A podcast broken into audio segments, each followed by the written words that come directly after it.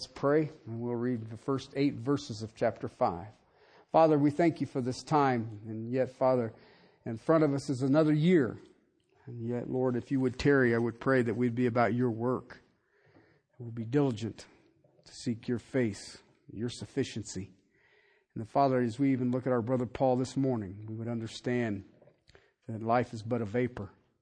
And that, Father, only that that is done for Christ matters. Thank you, Lord, for saving us.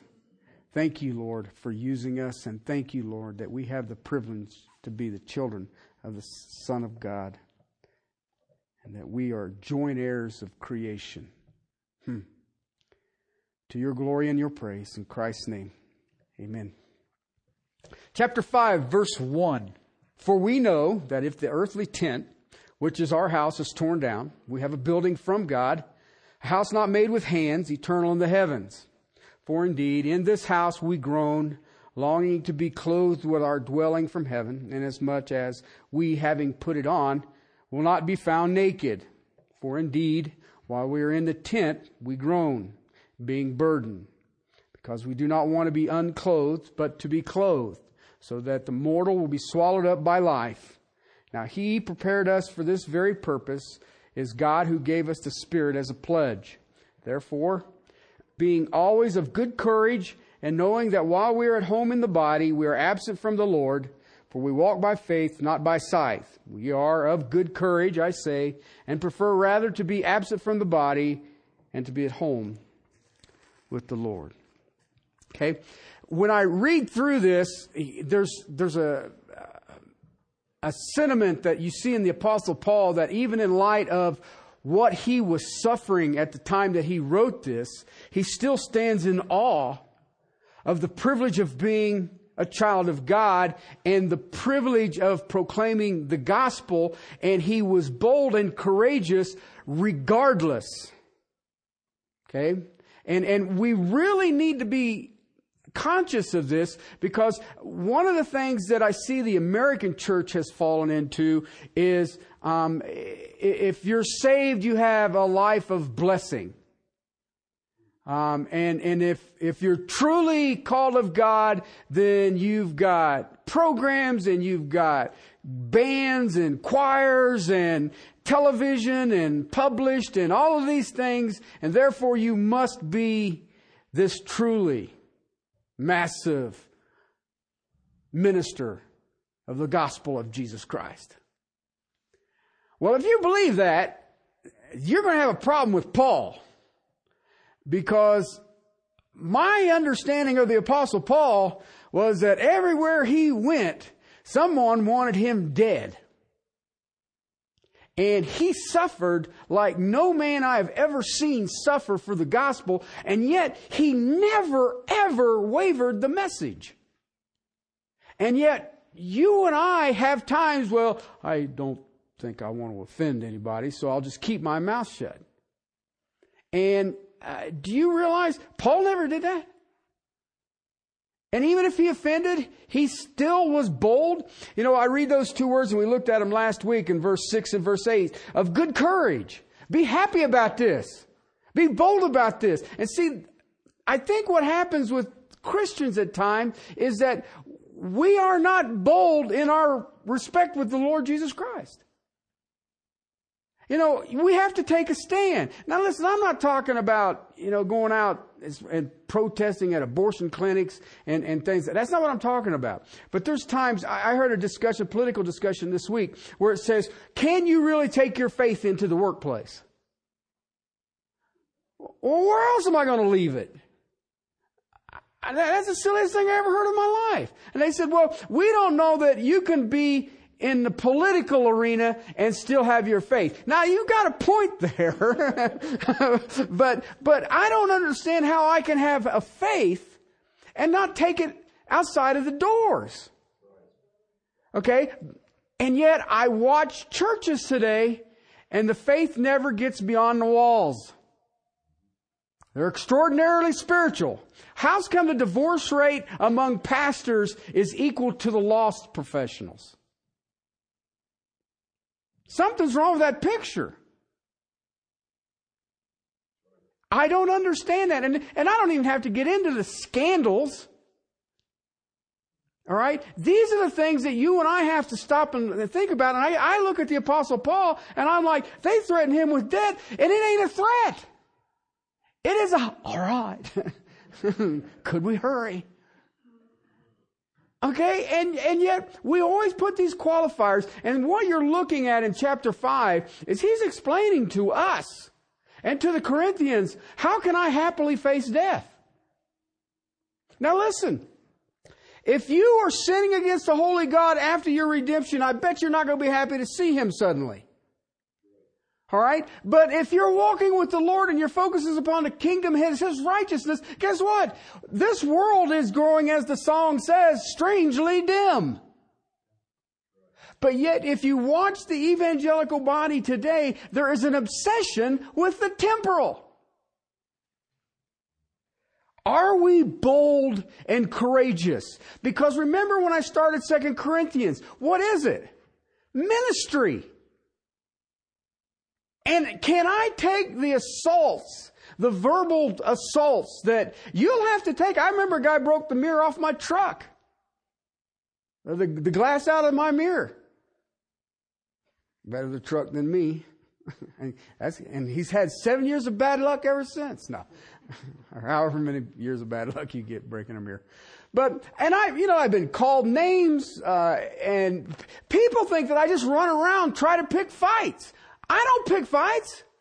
I don't look to offend nobody. But if you state something that is not biblical, claiming it's biblical, I ain't shutting up. All right? And if you're in church leadership and acting foolish, you have to give an account of the souls that have been entrusted to you, and you have crossed my path. And I will not, I'm up, I can't sway you. But I'm going to tell you, that ain't in the Bible. You just made that up. Okay? And that just makes people thrilled. Okay? Paul had no obsession to escape death. And he did it because he knew that his next home is the best. That was verse 1. He did it because he knew that the next step was only perfection. Verses 2 through 4. Okay?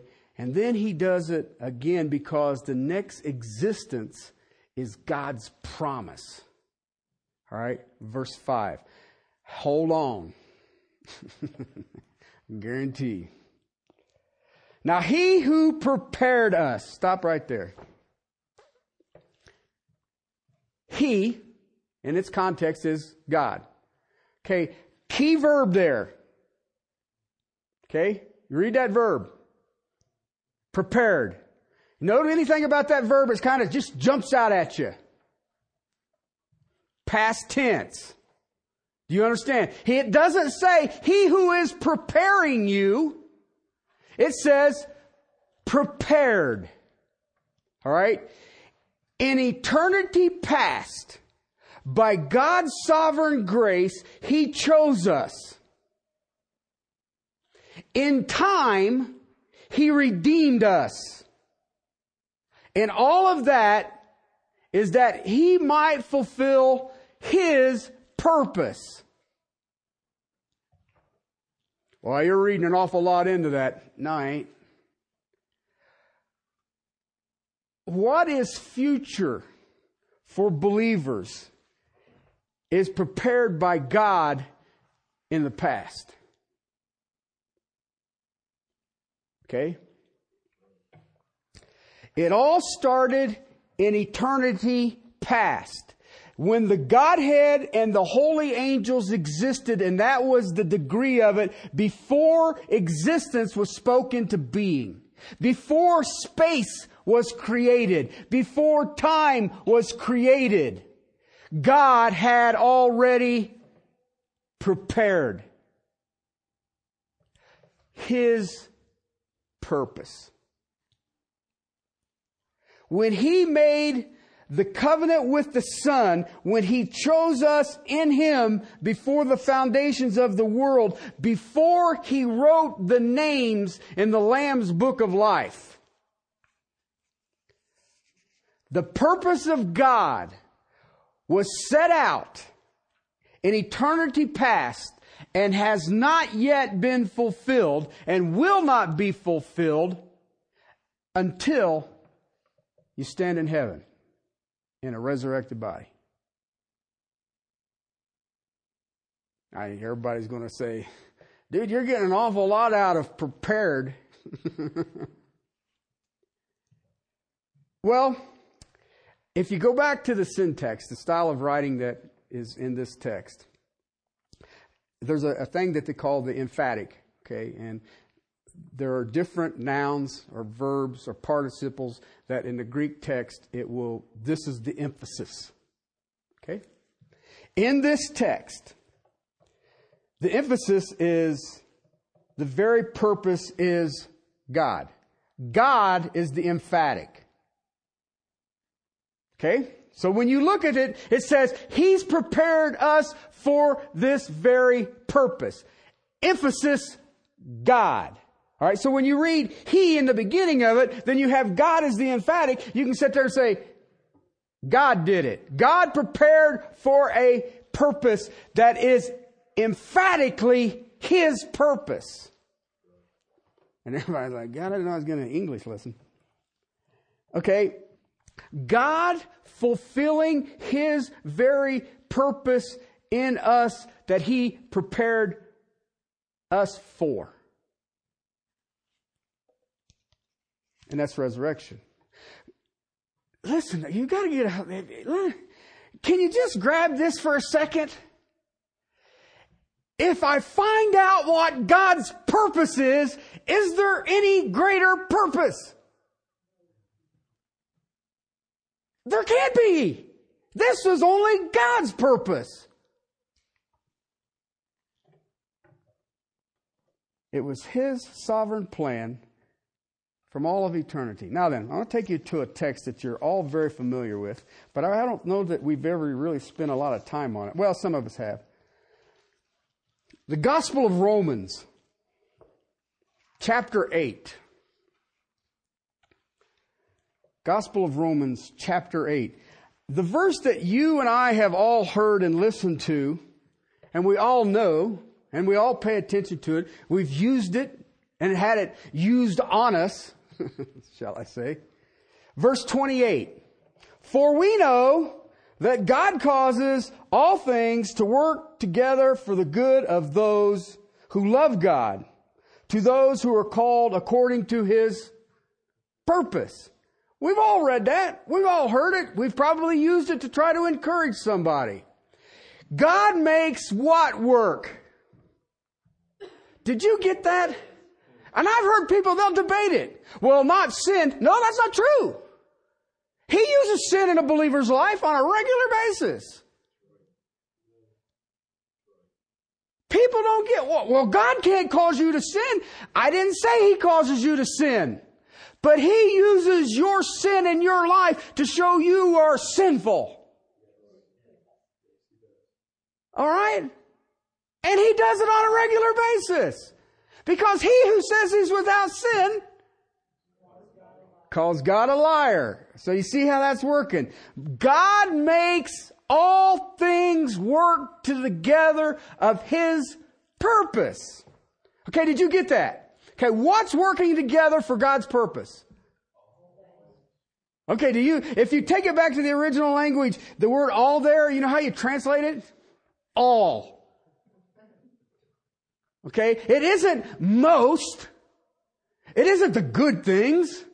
It isn't a blending of the good and the bad so you have a gray thing. It is all things. The heartache, the blessing, the praises, the discouragement, the strains, the confidence lacking, anything that you deal with on a moment by moment basis is being used by God for His purpose. What is His purpose? Thought you would never ask. He is working all things together to achieve His purpose. What is it? He who searches the hearts. Or wait, is that where I want to go? Yeah. I'll uh, move back up. For his purpose. Okay, now, now, if you don't like these verses, just mark them out of your Bible. It's really not that hard. You just you scribble them out. For whom he foreknew. Okay, now remember, you're still in the context. I'm causing all things to work for his purpose. He foreknew, he predestined to become conformed into the image of his son. That's God's purpose. Every believer who's ever walked the planet, every believer who will ever walk the planet, the purpose of God for that believer is to have them conformed into the image of His Son. That's God's purpose. That's God's purpose. To be made like Christ. Okay, if I'm going to be made like Christ, I have a flaw. I need a glorified body. I got a glorified, I got a glorified spirit right now. Already in possession of it. But I have this stinking container.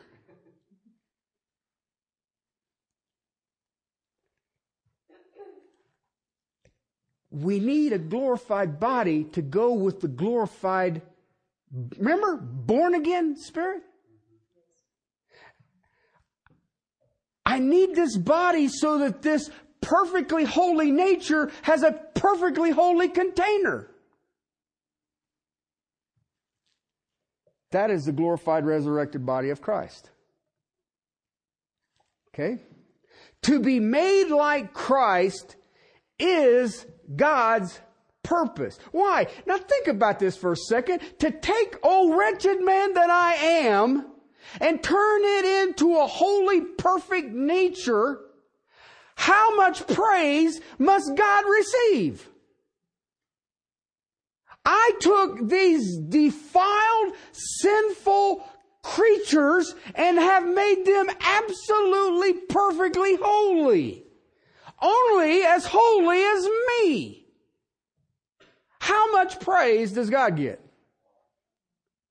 Well, you ain't going to do nothing. I can't go out and dig up a resurrected body. I have a hard time saying, you sure about my spirit? Do you see what I'm trying to get at here? If you look at this thing here, we start saying our next existence is God's purpose. He promised this. That's why everything is in our lives, everything in our lives work for our good because it is God's purpose. And the purpose is to be conformed into the image of Christ. God is using everything in our lives to move us to the fulfillment of His purpose.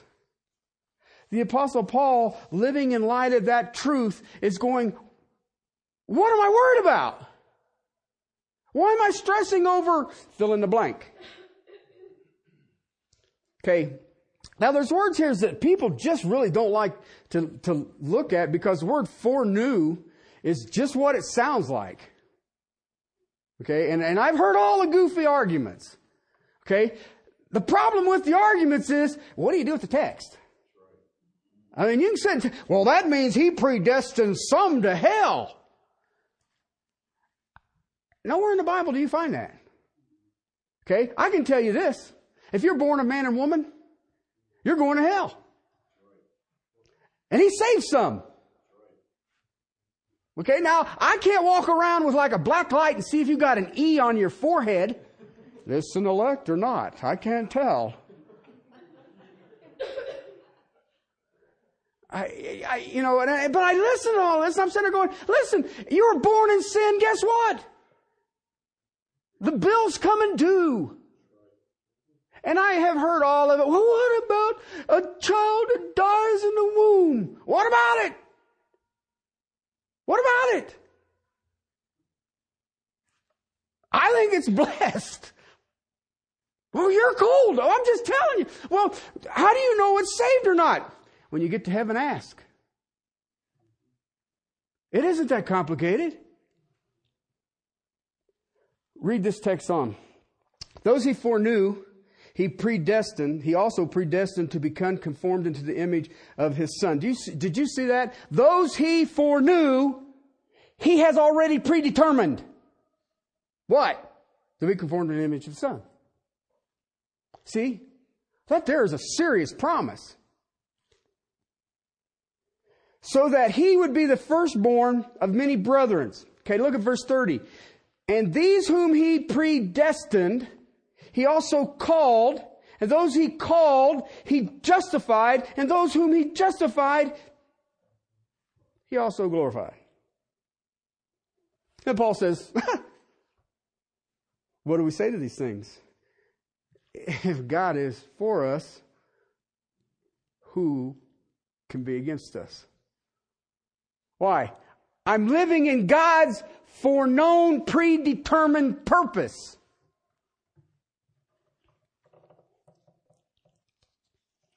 He will bring us to that fulfillment. He will fulfill that purpose. It is not fulfilled in justification. It is not fulfilled in uh, it, is not fulfilled in sanctification. It isn't fulfilled in the calling. It is fulfilled in the glorification. Remember when we see the Greek word glory, it means to manifest the nature and character of God. I love you guys, but I haven't seen any of you pull that off.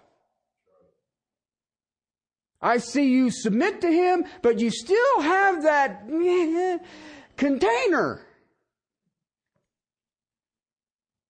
And I mean, nothing against your container. I've got one too.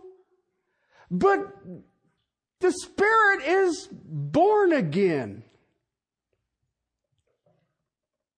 We are only going to be glorified when we are made like Christ. God's purpose. When we are in the image of Christ, that is the purpose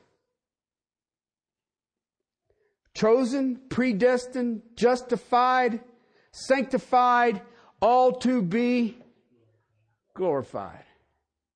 Glorified. And yet, even now, my glory I give them. Jesus said in John 17. Okay? That is the Spirit, but we're looking for the container.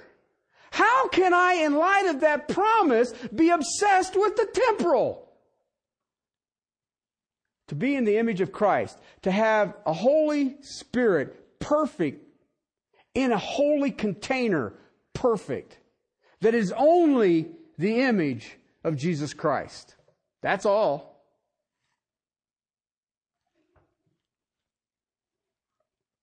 To be like Christ, to be in His image. A resurrected spirit, holy and perfect, in a body that was designed for it. The purpose now, listen, this is the purpose for which you exist. I, I get people say, well, what are we here for? To be conformed to the image of Christ. Well, but I mean, what are we here for? To be conformed to the image of Christ. Well, but he, never mind. well, I think we're here to be a blessing. But, but he said, these are the things you sit and you listen to. Well, we're here for charity. We're here to be conformed to the image of Jesus Christ.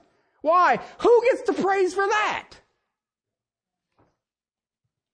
Paul looks at what is going on in his life. And he says, from eternity to eternity, really, do I have a problem?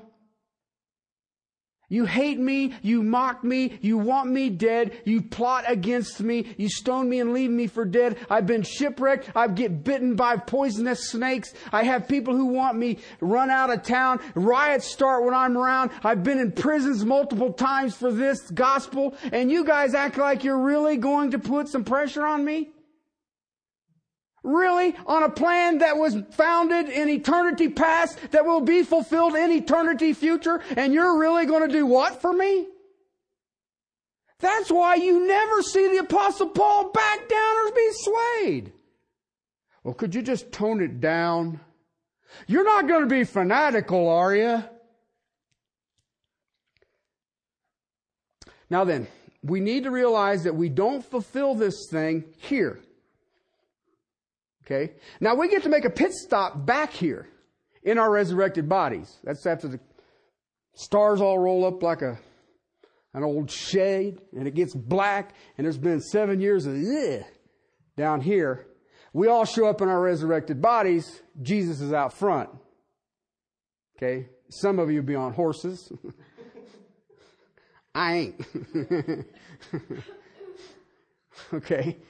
But, you know, we're all coming back and we're going to rule with Him for a thousand years here on the planet Earth in our resurrected, absolutely holy, perfect nature. And then He's going to make a new heaven and a new earth and it's just going to be kind of like, wow, did you see that?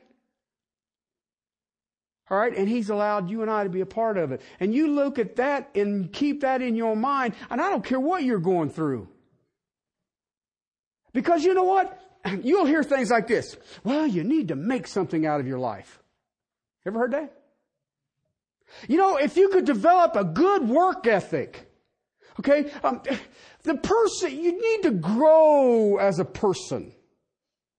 You, you need to get your education so you can achieve. Perhaps you just need to maximize your potential. What's God's purpose?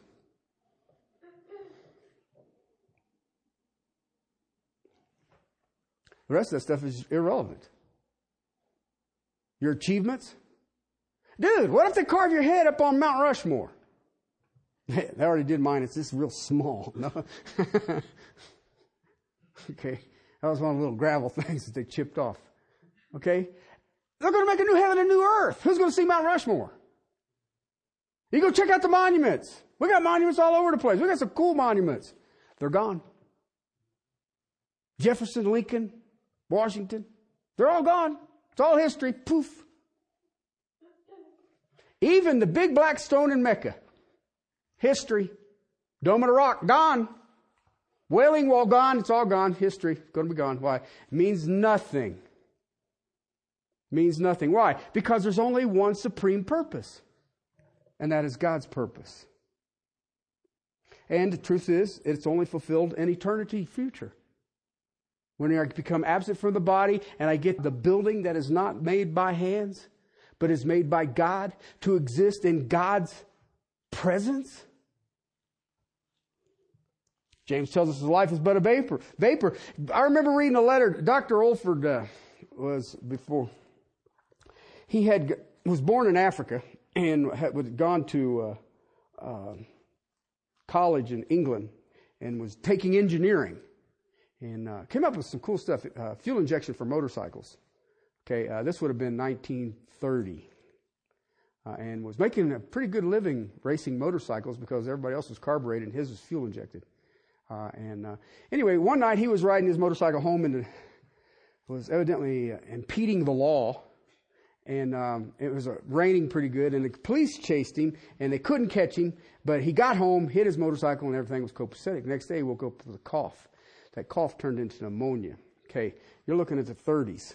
Okay, you know how many antibiotics there were on the market in the 1930s? Zero. Okay, and he about died. His dad wrote him a letter. And in the letter, he made a statement You only have one life, and only that that is done for Christ matters. Okay? For some miraculous reason, God brought him over the pneumonia but through natural healing. And he dropped out of engineering school went straight to seminary. Okay, because he understood that God said, I don't want you to be an engineer. Okay?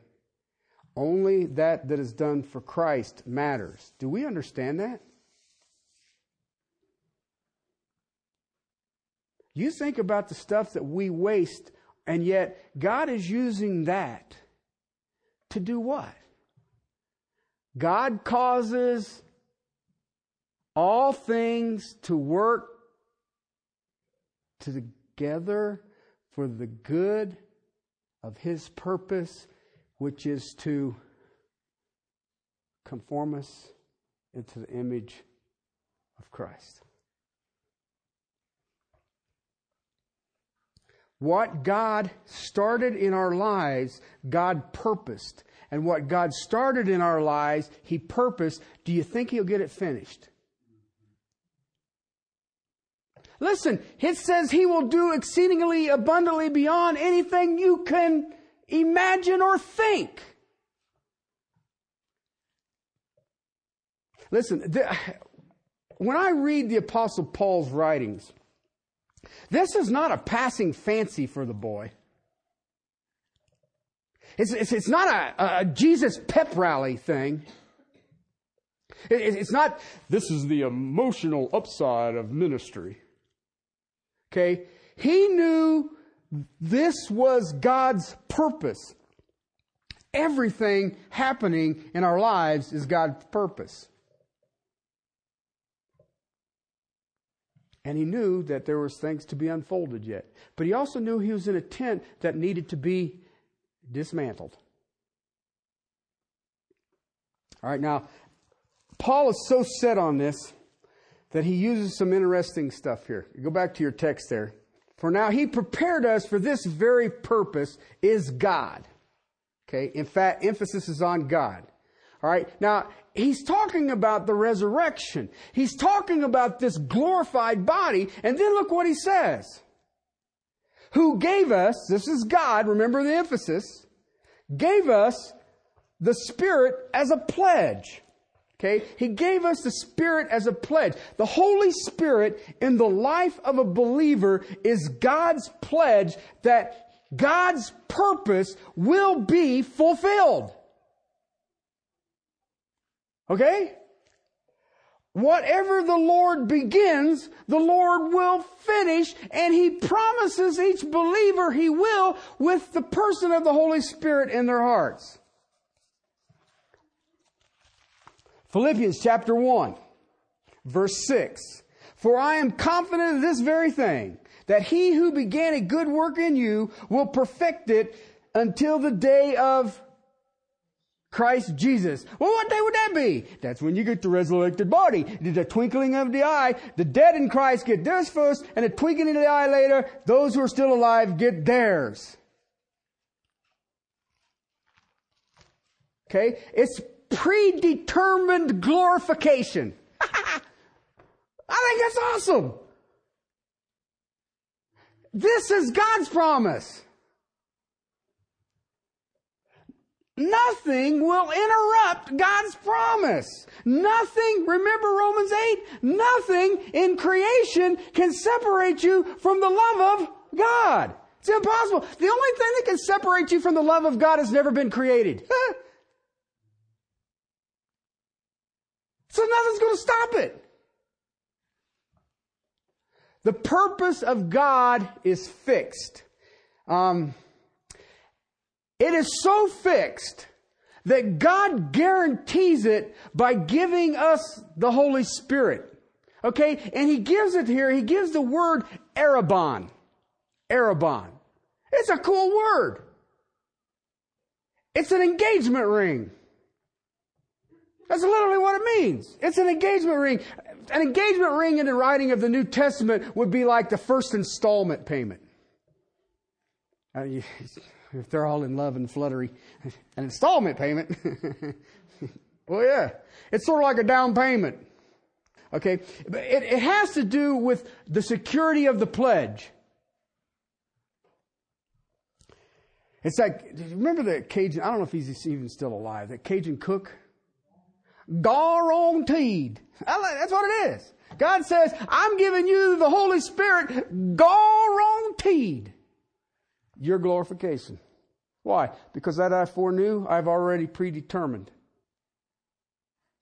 And I am so predetermined on it, I'm giving you the Holy Spirit as a guarantee. that ought to rock your universe, people. I mean, that just sits there and goes, I'm invincible. The Holy Spirit is the guarantee, fact, that we, we are the temple of the Holy Spirit, are we not? Okay? The Holy Spirit resides in you.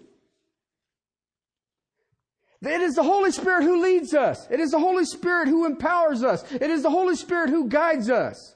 It is by the Holy Spirit that we ourselves are called children of children of God. Holy Spirit allows that to happen. And you know the one that we always talk about, and I, I hear occasionally, five five of Romans.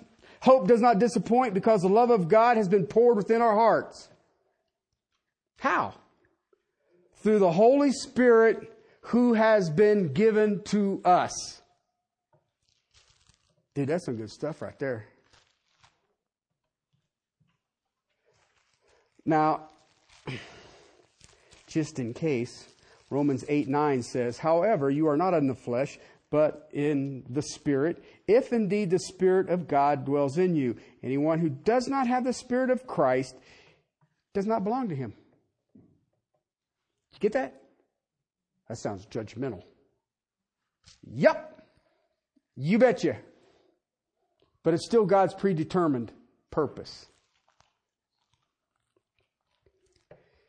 Holy Spirit is a pledge, a guarantee that we get glory. We get glory.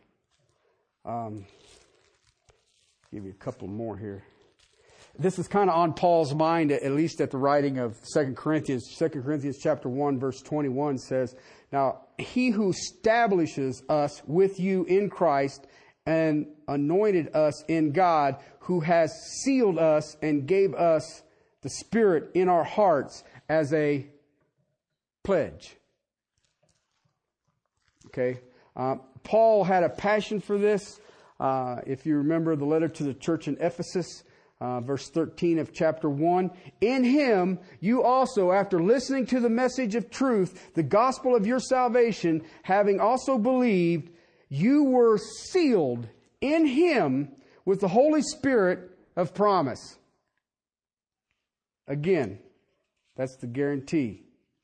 The Holy Spirit is given as a guarantee that God is going to redeem His own possession and bring them to the praise of His glory for eternity. Okay, now, theologians call this eternal security. I know many right now who believe that you can lose your salvation.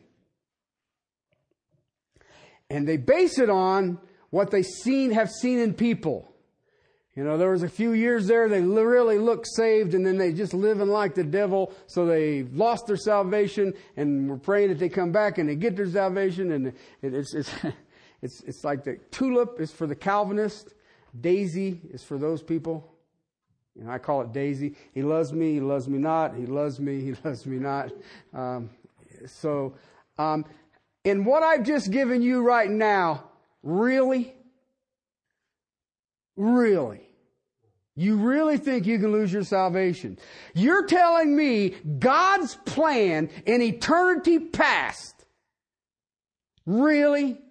Who or what will stop it? God's plan in eternity past is to conform you into the image of His Son. And somebody's going to stop it. Something's going to stop it. No. I mean, we have the guarantee of the Holy Spirit. How can you lose your salvation if you have the guarantee of the Holy Spirit? Now let me ask you something, because you know I've I've listened to this. I know I know all the arguments on it, and here's the only thing I've got to say. If you think you can lose your salvation, I'm going to ask you one question. Okay, one question. Okay, if you can lose your salvation, whose glory is stained?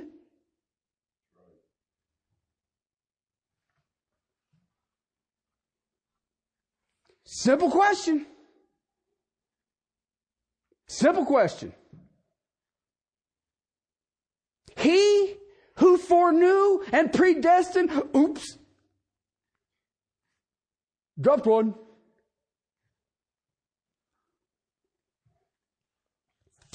Listen, you telling me that God can't pull off his purpose?